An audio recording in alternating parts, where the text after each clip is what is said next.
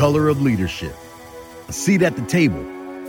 Join Dr. Anthony Rice and his more than 20 years of education. Let's talk. Now. Now. This is The Color of Leadership. All right. Hey, hey, hey. I want to welcome our audience to another great episode of The Color of Leadership. Here with us today, we have an extraordinary guest with us today. But before we start, I'd like to introduce myself as well as my co host. My name is Dr. Anthony Rice. I am the host of The Color of Leadership, and my co host is Angelique Butler. Excuse me. Dr. Nice, An- nice, Dr. nice Dr. to be here today. Dr. Angelique Butler. I'm sorry about that. yes. Today we have our very own um, uh, coordinator of special education, Dr. Nakama, with us today. So when we start, um, I always want to just kind of start with an interlude and just kind of see how everybody get the temperature of our um, of our audience. But we start with our with our co-host and myself. How are you doing, Dr. Butler? I'm doing great. I'm doing great on this 90 degree weather day. But uh, other than that, you know, we're just ha- happy to be here. Happy for another exciting show. Exactly. So, it, what we like to do is what we, and a lot of our audience don't really understand the purpose of our show. But a lot of times, what we want you guys to know is that the purpose of our show is is to increase interest in the underrepresentation uh, underrepresentation of people of color, specifically African in leadership or principal positions even director positions, um, it would be beneficial to consider consistent targeted recruitment as well as intentional implementation and monitoring programs for people of color who are asp- aspiring to be in for, for professional advancement. Um, for these avenues have the potential to not only optimize opportunities for African Americans or people of color, we're just waiting for the attempts to identify viable solutions for a limited amount for students, people of color, so that they have an opportunity to get in these positions and so they can get in these seats. So, just so we know that the Color of Leadership is a platform that was established to provide a forum for critical conversations who our guests are leaders or abilities to support underrepresented groups, um, public education. Uh, these extraordinary leaders share their own personal journeys and provide valuable information for anyone who is either a leader who is trying to be to advance in the educational system. So who we have with us today is Dr. Nakama, who exemplifies everything that we're promoting on this podcast. Uh, she will have the opportunity to share with our audience her passion for the educational leadership and how she works with our students with special needs. So, long but shortly, welcome, Dr. Sharon Nakama. How are you doing today? Oh, I'm doing great. Thank you so much, Dr. Uh, Rice. Thank you for the wonderful um, introduction. And it's really nice to meet Dr. Butler and just uh, uh, being a part of this and the opportunity and the honor of being able to be interviewed today. It was, uh, I know you've been trying to get me for the past couple years. I have. so I'm excited to be here. I'm very excited. Thank you so much.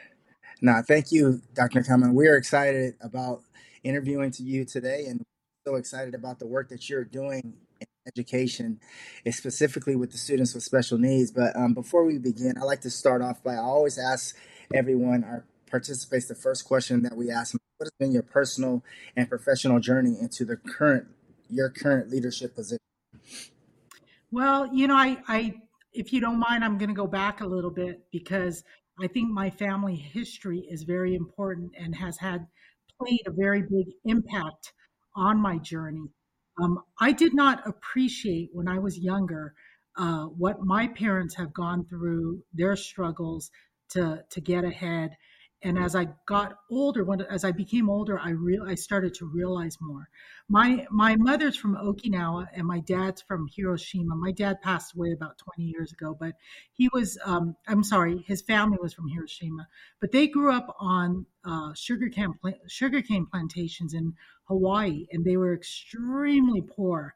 So they did not truthfully have the means to go to college, go to, uh, you know, their, their thought was to, you know, get a job and start working and uh, uh, save for their family, which they did. And they put my sister, brother, and I through schools, and um, we ended up having a very blessed life. Um, uh, but as time went on, I did not fully comprehend the impact that they were going to have on me as I moved forward. And so after I finished high school, you know, during high school, I was I was a typical teenager, and I was a bully, and I was uh, not not at all teenagers. she said, she but, said bully. but that's the truth. I was part of a, right. a bad crowd when I was growing up, and uh, but okay. I. Am. What's that, Doctor uh, Butler? No, I just said okay. I mean, I'm sure there there are people who can share that same story. just, just being truthful, just being truthful and just transparent. and so when I went to uh, college, I started realizing because I had other experiences with um, other students who've gone through the similar backgrounds of their parents struggling, and seeing what uh, uh, what it meant to them. So I ended up pushing my way through school and I wasn't the greatest student, but I had that motivation and the incentive to make my family's life better. Like I felt education, you know, something along the way just kind of plugged along and realized that I need to move forward. I also had uh, a counselor who was very negative with me and didn't think I was college material. Um, I was, you know, a CD student uh, and stuff. And she didn't think I was college material. I should go join the service. Not that anything's wrong with joining the service, but she didn't see that potential in me. And I did not fit that Asian American stereotype. But I ended up going to community college, which was a stepping stone. And I, I always encourage people if you don't make it into Cal State, go to community college and, and work your way around that and stuff. And um, then I ended up uh, getting my master's degree and going off and getting my doctorate eventually.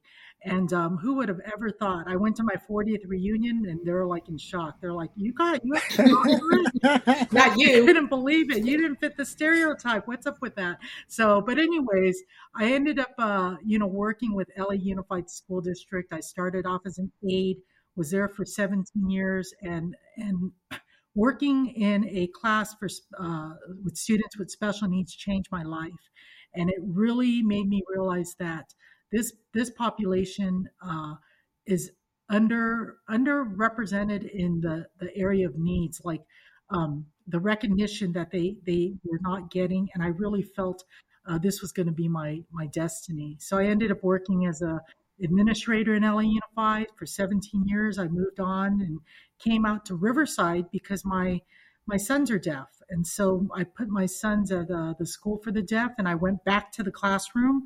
Uh, but I ended up with a medically fragile class that literally changed my life. And it's the medical fragility that I realized that uh, these are students, I had eight, seven, eight students at a time in wheelchairs who were quadriplegic and um, nonverbal. And they were very much overlooked. They were the more, I mean, when we talk of special ed, these were the students who were really the most, um, you know, when we, yeah, severe and not just that, but neglected by our system, I felt. And just, I'm not just talking about one district, I'm just talking about nationwide. We don't, they don't even have a strong curriculum for this population. And, uh, you know, so we want to look at uh, things like that going forward and stuff. So, but that's that's been my my journey, and then I from there I ended up going back into administration, and I'm currently working as a coordinator of special ed.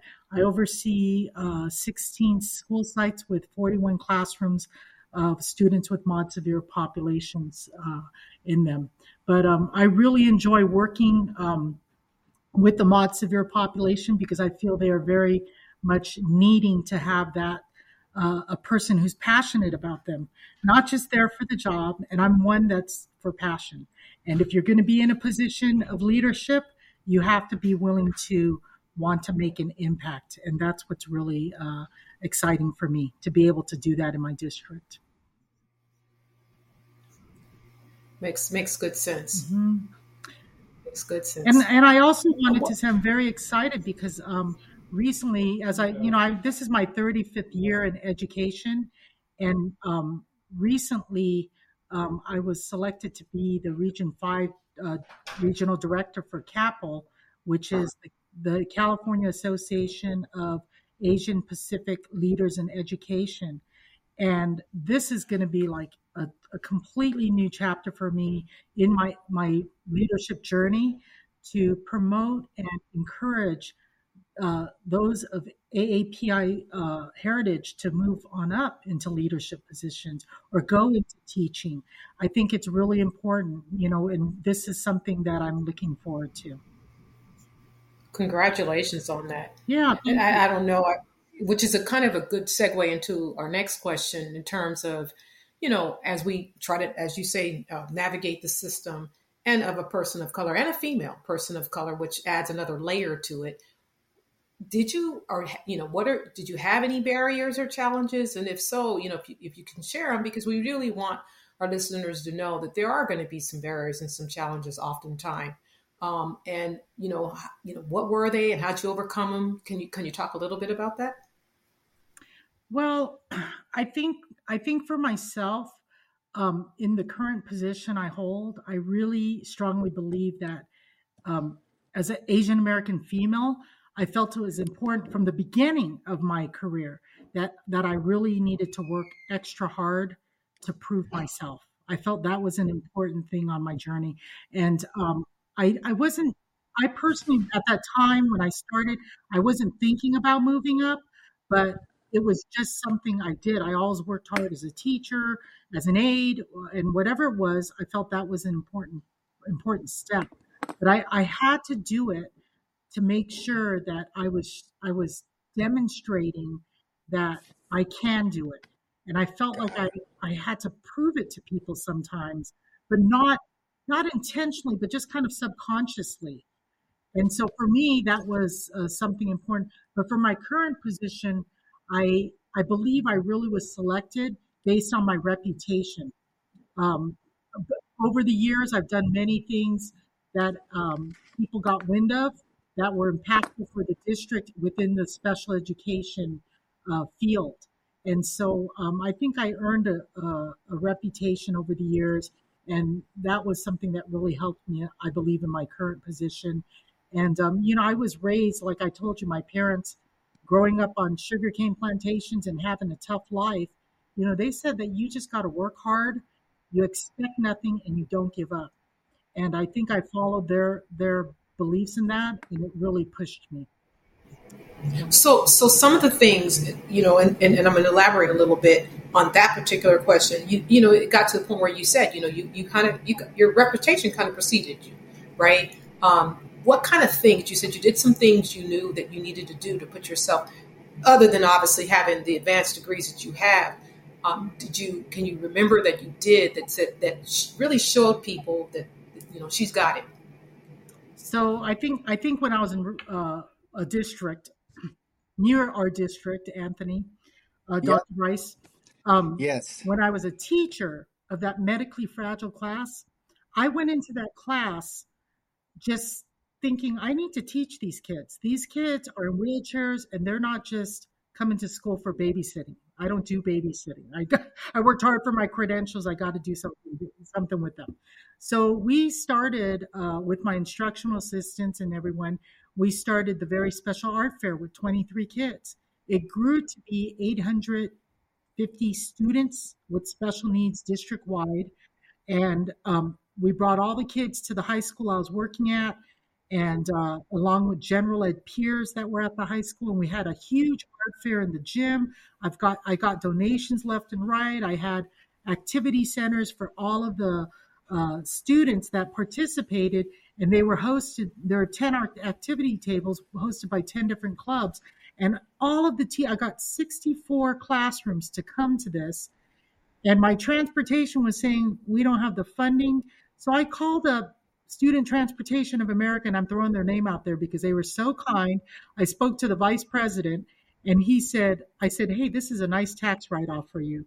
This is for disabilities. It's going to be a great event. Don't you want to be That's the great. one to sponsor this? And they did. So we brought 64 classrooms to the, the very special art fair um, in that school district, and it would turn out to be a great thing. So people talk about it today. Like what, I, am in another district now, and they're like, "Hey, you're the art lady that that did the big," and, and it just brought attention to me. But I told people, you know, if you just do your job and you do it with passion, you know, it's not just it's it's it's going to be beneficial for everyone. And people need to understand that. It's not about me trying to get recognition when you do things. And I think sometimes people go into it wanting recognition, like when they try to do something, but it shouldn't be like that. You do it with passion and it will pay off. It'll come to you, you know? Yeah, I, I agree. And Dr. Nakam, I've, I've had the opportunity to work with you for four years now in terms of in your role and in my roles as an administrator. And I'm the corporation with you because you're right when you say we we always have to really prove ourselves in the roles that we're in. And I know it's not always about the recognition, but for uh, me, just putting it out there, I mean, I think you're doing an amazing job with the work you do with, especially with those the the mod severe students and the mod severe population and the mod severe teachers and how you and, and why don't you? I would like you to talk about um, some of the things, some of the activities that you bring to the district in terms of for the, for that that specific subgroup, so that they have an opportunity for inclusion. And I want you to talk about that because it's important for our listeners to hear that because a lot of times they understand the benefits for those students as well. So to kind of share with them, like say, the special that you bring over to the district that you do annually, a lot of things that you're doing at the to kind of bring inclusion for our for our students. Can you kind of share that with the audience as well? Well, you know, Dr. Rice, I feel, I mean, everyone in special ed knows that we have a major crisis with inclusion. that that we are yes. not up to par with inclusive practices. We still have a long way to go. Um, you know, throughout the, the state, I don't know if any district, I would love to see the district that's 100% fully included in doing what they need to do. But but we're moving forward in our district, and I feel that that's a great thing. You know, as long as you're moving forward. And so some of the things that I've done. Number one, I, I want to say is meeting with the mod severe teachers. You know, we our teachers are on an island at their school sites. They're the some of them are the only mod severe teachers. Some of them have maybe a partner, but meeting with them on a monthly basis is critical and we give them information, we give them training, we talk about inclusive practices, we talk about things that need to be done and uh, and implemented for our students with severe disabilities that they would not get at a regular staff meeting with everybody else. So that's why these job alikes that we have are critical. The second thing yeah. is sharing with the teachers and getting them to understand that on the IEP, which is the paperwork for the student, uh, with a severe disability that they need to make sure that they are not putting 100% in special ed. Every yeah. student, every single student, yes. no matter, even if they're in a wheelchair and they're medically fragile, it should not say 100%. They should be going out into the, the campus, eating lunch with the kids, eating with everybody else. They should be, you know, maybe mainstreaming in choir class or art class or band or music.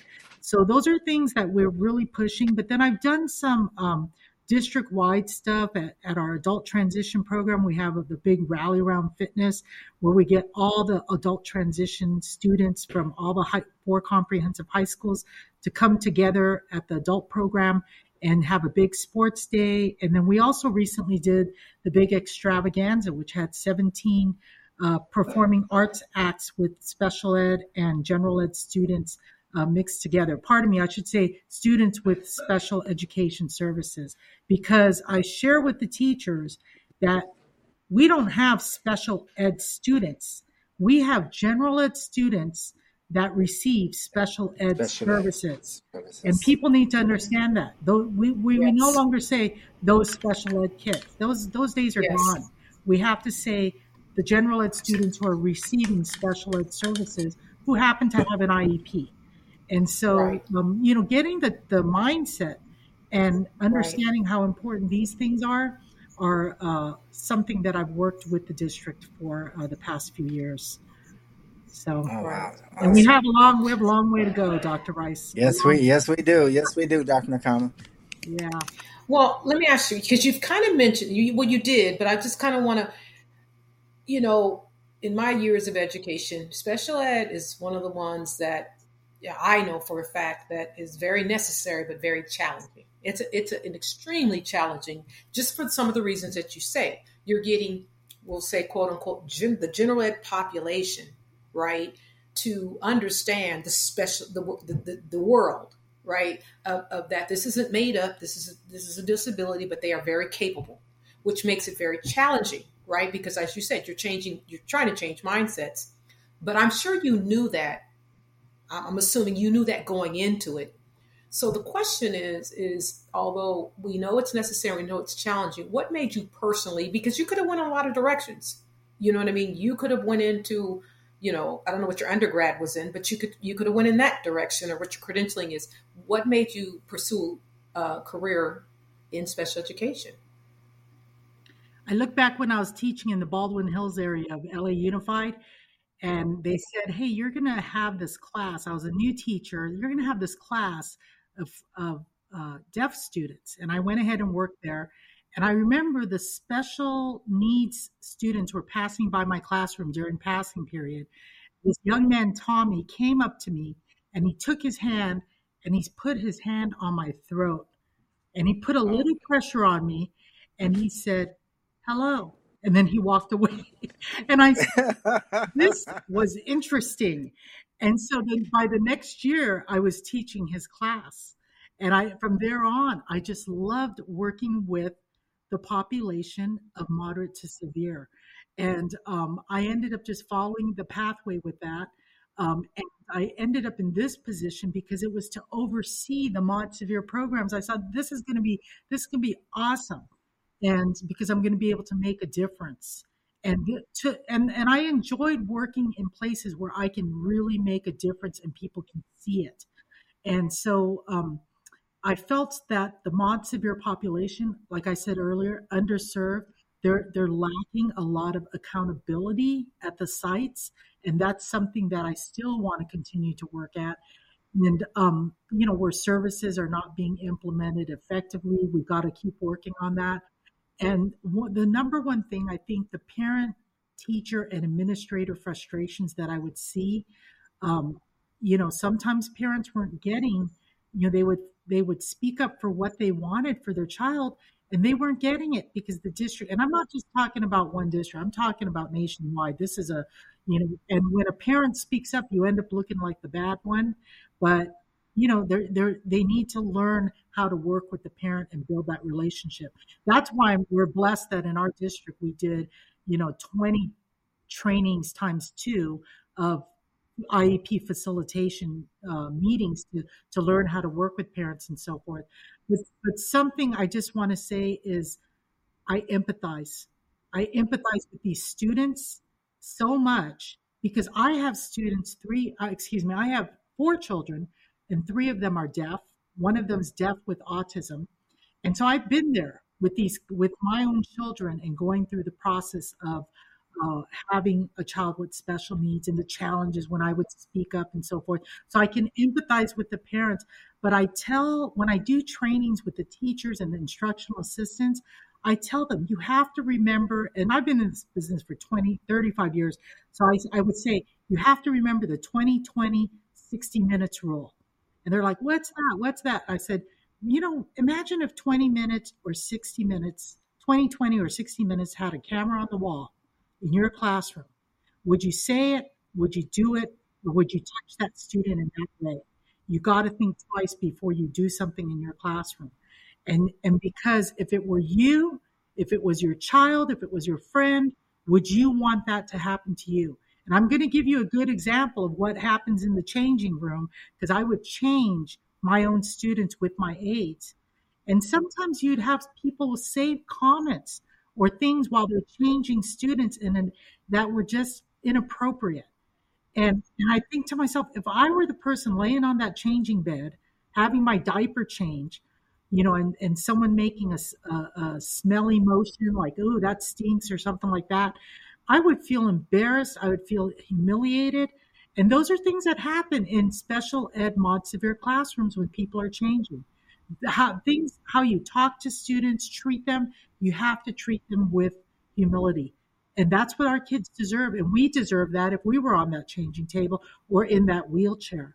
So empathy is a huge thing that I try to work with our teachers and aides on uh, understanding that when you're in that classroom, if you want to be there, you be there, but you be there with empathy. So that's, that's kind of why I selected to move in the direction I am because I really feel I can make an impact. And I'll I'll talk straight with people because I was a parent and uh, I am a parent, but you know I, I want them to understand and empathize. So yes, yeah. and, and and and and to in that one, and that was why I asked because you and I both know, Dr. Rice, there's, there's a huge amount of openings in special education, right? You can go to any EdJoin, um, I don't know, any kind of other, you know, thing that they put out in terms of vacancies, right? Because they're they're they're difficult positions, but when you go into it, you're not going into it just because they're opening, right? You're going into it knowing that one, you know, that it, it can be challenging, but but rewarding, and two, those are some things that as you want to get employed in that particular position, because we're talking about, of course, trying to, you know, groom, or lack of better words, um, people of, of, of, trying to get them into leadership positions that you're going into it with passion and you're going into it with empathy. And and the rest of, if, if you're going into it with passion and empathy what i hear you saying dr nakama is that the rest kind of you know you can take it from there. The, the things that you right. do you're doing because you have a passion and you see a need and the rest is history. Right. and then once you let your passion your empathy come through people see that in you. Yeah. That's so true. Yeah hmm That makes sense. Um, and, and you know what, Dr. McCollum, I, I mean, honestly, I mean, you you advocate for our students, and I think we need more educators like you who do that who do that work. And so, you know, I've had an opportunity to be in several districts, and being in several districts, districts, you get an opportunity to kind of see the, um, I would say, the disproportion number of students of color that are being over identified in special education. So my question that I have is, you know, because you, we've been in several districts, but and I know you have a mindset of, of, of, of processes of things like that. How do you think districts can begin to address that issue of disproportionality for certain students with special needs? Well, the first, as you know, Dr. Rice, is training and accountability. That that's something we are we are lacking, and it's gotten worse since the pandemic because of the other issues going on with staff of uh, absenteeism and you know with our even with our student absenteeism and so forth. But but it really starts with the training and accountability. So so when i left the second largest district in the nation uh, they that was 18 years ago and they were starting that already. They were starting on the, the, the um, the enormous amount of African American students being placed in ED classrooms. And they started doing intensive training 18 years ago about, uh, hey, just because a student's having behaviors, we don't put them in an ED classroom. Let's find out what we can do to prevent that. And this was 18 years ago back in LA Unified. And so when that was when I left. So because of the training back there, I got it. Like I understood that even now, kids coming back from the pandemic, it's it's we have you know hey we got to quickly assess them. We got to we got to put them in a more restrictive environment. They need more support. Get them out of general ed put them in a mild moderate classroom. And then it's and then the mild moderate students getting placed into mild severe uh, it's they're getting stuck there. You know we don't want to go that route.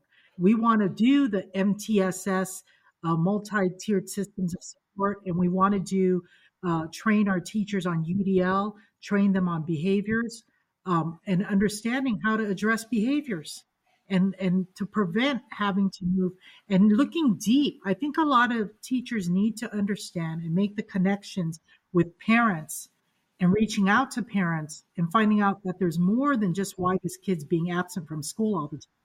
You know, let's find out. Let's find out the root of the cause.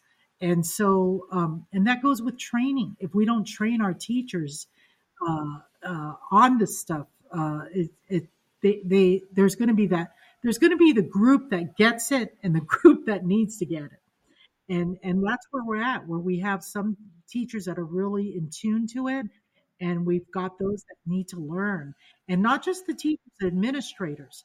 Administrators need to understand special ed the IEP. They need to understand all that and, and about behaviors. And um, I think I think one of the biggies is whenever a teacher's doing something wrong uh, that needs to be corrected, uh, the accountability needs to occur in a positive way. How can we help this teacher do better? And um, I, that starts at the school site, I, you know, but it also starts with districts training their administrators on seeing this stuff. So a lot has to do with training, and uh, that's uh, something that we all need to learn more on.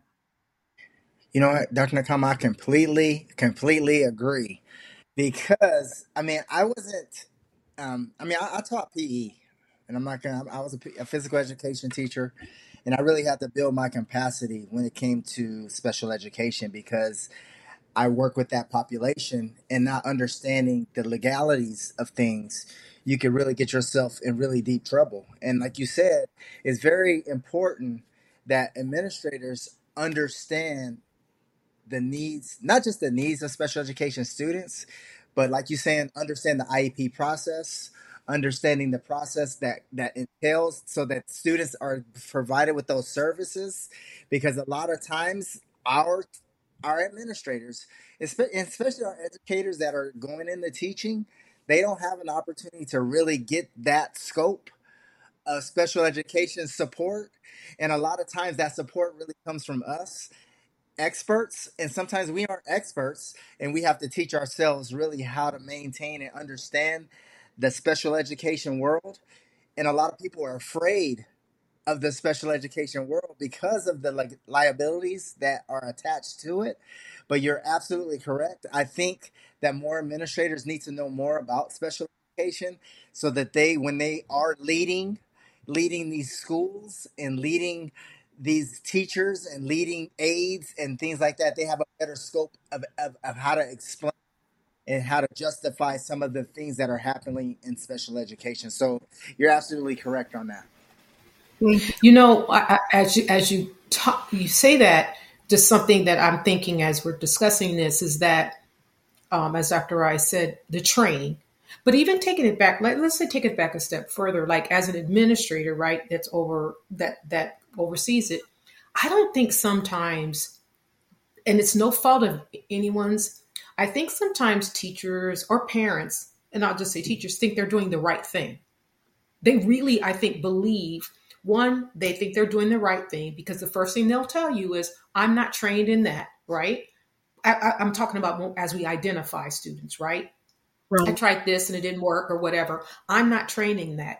And so a lot of times, you know, as you're saying, the training, but I don't know if they really know that, you know, unless, you know, special education um, should be, if you can, the last resort, right? I mean, like we want students to not be in the least restrictive environment. And I don't know if they really understand what that means. You know what I mean? What that means is restrict that right there, that the LRE to me is a conversation in itself. You know what I mean? It's, it's huge. What does that do to a student? Go ahead. Dr. McConnell, explain that to our audience, please, because I don't think a lot of people understand that. So, as we started this interview at the beginning, remember I said how almost every district you did tell me the district that is not out mm-hmm. of compliance with LRE. Absolutely, and Absolutely. you know we start off at least restrictive environment in gen ed only. Student who's mm-hmm. in gen ed only is in the least restrictive environment. It's when mm-hmm. they go all the way to the other end and they end up in a non-public school or if they're on a home hospital, those are restrictive environments because they're not with their peers at, on a, a, comprehensive campus. And so uh, moving more restrictive or like having a one-to-one, you know, we have a lot of, I'm not just talking about our district, just in general, there's a lot of one-to-ones that are placed students who are at the high school age and who are going to be out of high school soon. And we need to train them on how to work independently. That's getting them, having a one to one is considered very restrictive because there's someone right next to you doing everything for you. So teaching them and moving them off. So, so the less supports that a student has puts them, place them in the least restrictive environment. But the supports that can be provided are through UDL and learning how to extinguish behaviors. When teachers learn how to extinguish behaviors, then they're able to work with the student and move them to a lesser restrictive environment.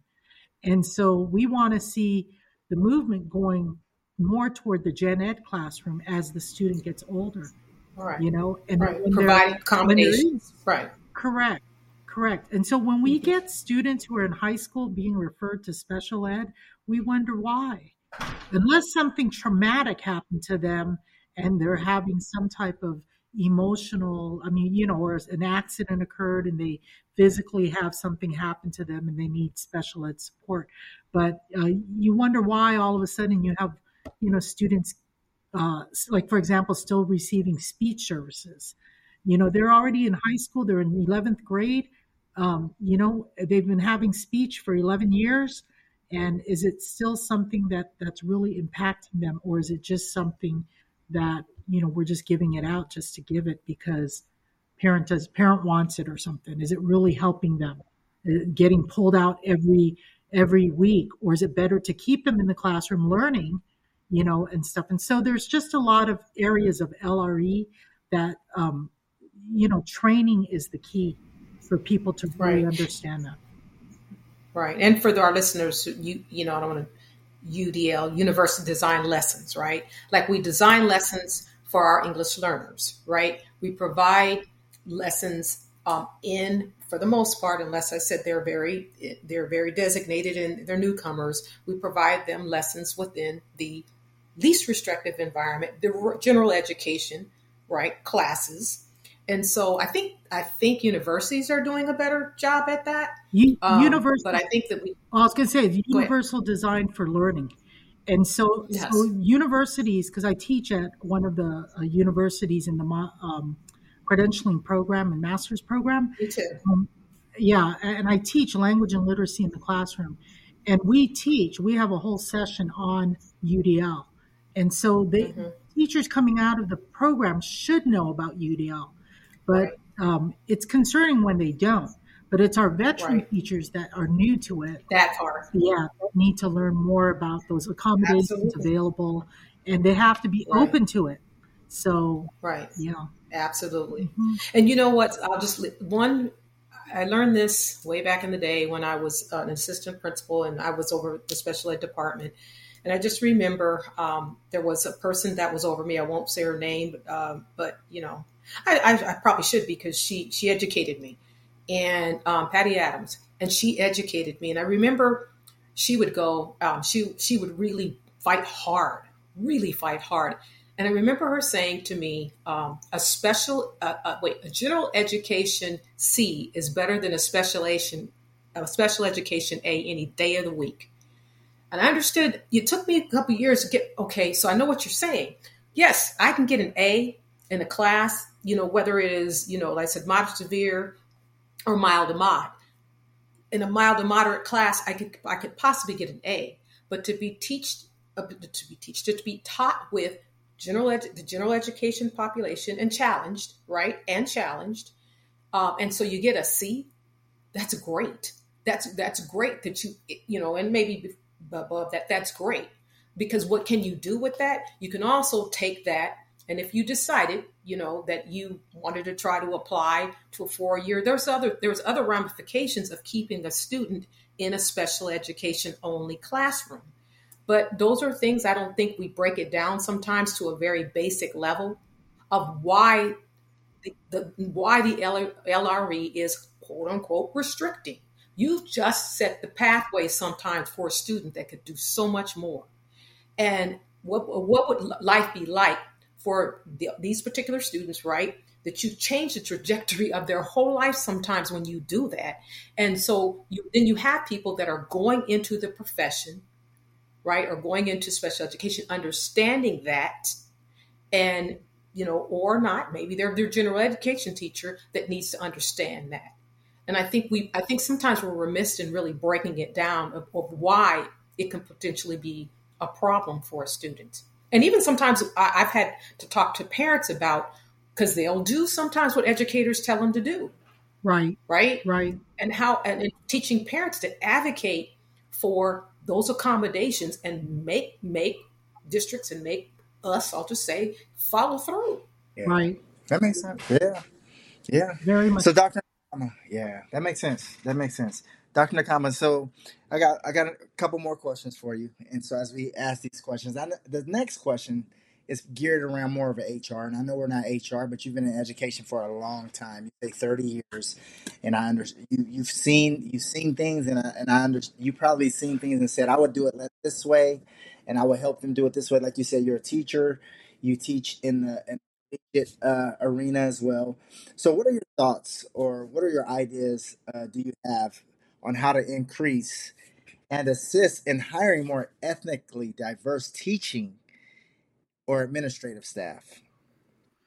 Well, you know, first and foremost, foremost, uh, districts need to look at ability.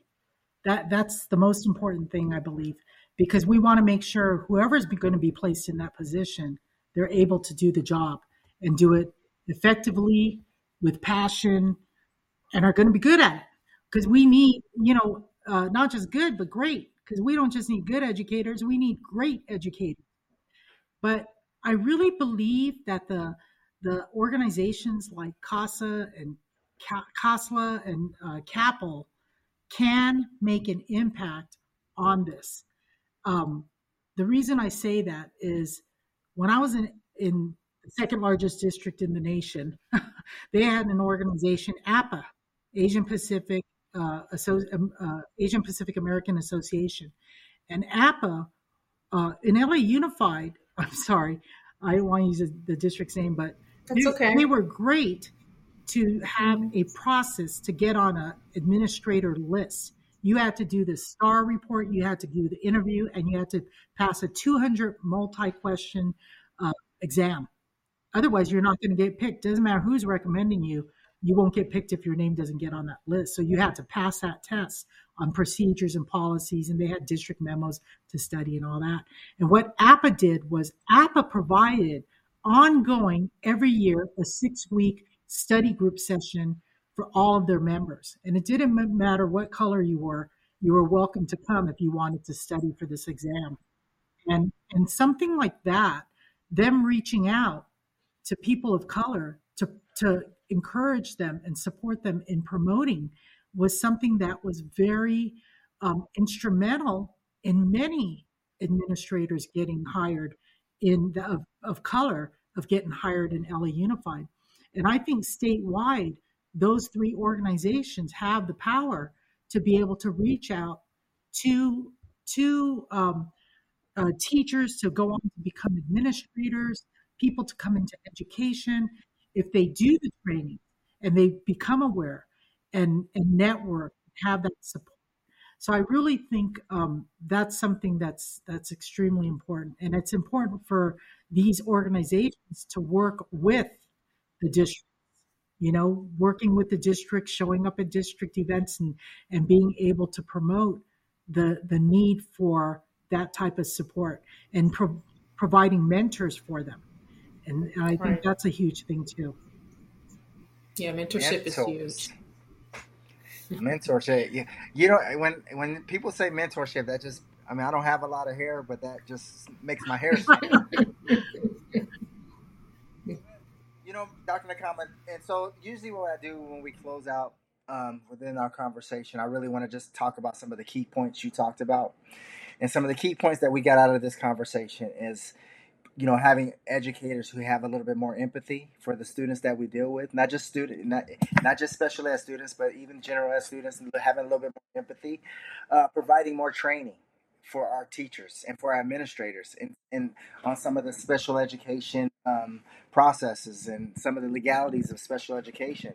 And then holding people accountable for the jobs that they're doing is very important because a lot of times we, we lose sight of holding that people accountable for what they do. But I've seen you do that several times in terms of holding people accountable. No, and, and, it's great, Dr. Nakama, because it, just just understand that we're in a we're in the we're in the business for kids, and we're in a business for students.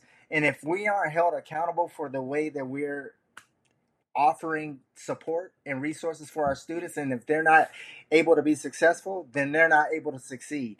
And so I think that accountability is important.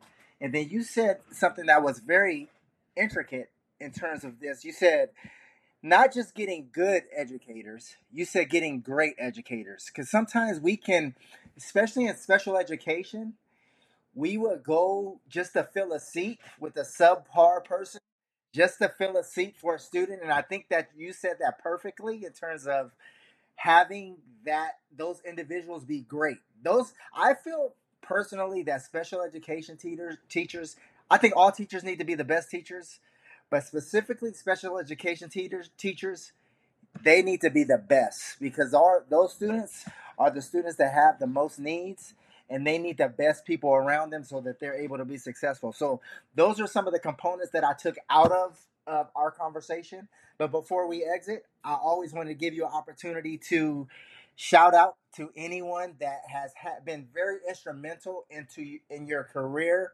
and what you've done. It could be your your family. It can be someone that was very instrumental in mentoring you because you did say mentorship. So before we close, I want to give you an opportunity to give a shout out to whomever you you'd like, and then we'll go from there. Then I'll close out the show. Well, I I want to say that Karen Masurlian, she was um, my childhood friend from when I was ten. She encouraged wow. me all the way all the way through, and we're still friends. We still talk uh, uh, on a daily basis practically, and she has ended up being the Buena Park Teachers Association president but she really told me, you know, that you gotta, you gotta, you have it. You got the potential. And like I said, back then when I was in high school, I was not a good kid and I didn't think I had that potential. But it was having a friend like that that really encouraged me in a positive way. And then the second person I have to say, Dr. LaFay Platter. Platter. She, she just, you know, going through that doctorate with her, it was a just do it. I met her yesterday. Attitude that I got. Yeah, just yesterday. Just yesterday. Yes. Oh, she's yes. wonderful. And so, you know, I think that those her words just I mean, I could just see her face just saying, just do it. Just do it. Yeah. And and I did it. And it was her encouragement. But I really, you know, there's a lot lot of more people that I've had the honor of being in t- uh, connected with, but you know the it's it's good it's it, people people need that connection uh, to get them through things and um, uh, it, it's really uh, been a blessing for me so but thank you so much to both of you for letting me have this opportunity it's been fun thank you dr nakama yes it's been enlightening and then i'm just going to say this and so i like your story because now we know right how you can become, as you you continue to not a good student to you know you you self proclaim not a good student to a great educator, right? So yes, there are absolutely. people out there you can you can do this. You know your story is inspirational. Thank you, Do- Dr. And, Rice. You're still working with kids, so if you uh, you uh, uh, end up meeting a bully, you tell them, "Hey, you can change." Don't right? I, she did I, it. I will, Dr. Nakama. I will, Dr. Nakama. And you know what? I would be remiss I would be remiss not to say this because I've worked with again. I go back to say I worked with Dr. Nakama for for for several years, and I know we've had several conversations in, in regards to upward mobility and, and moving forward. And I, I truly want to just say, Dr. Nakama, I, I I believe that your capacity in terms of your, your leadership and what you do is straight director level, director level. And so at director and I and I would say that if if you didn't continue on that pers- pursuit, I, I, I, it would be heartbreaking for kids, especially with those kids with special needs. So I would hope that you would continue that journey on, on your journey to whatever you plan on doing. But I do believe that your your passion for those for that subgroup and for special students with special needs is important because we don't have a lot of educators that are doing this work. And it was so exuberating of having you on our show. And before I close out, I'd like to just say thank you to our audience for another opportunity of listening to the color of leadership. I'd like to thank Dr. Butler for her leadership and her wisdom and her questions. And again, we're going to close out with the color of leadership and see you guys again soon with another ex- extraordinary conversation with a great leader. But thank you, Dr. Nakama, for being here again on the color of leadership. Thank you. Thank you. Bye bye.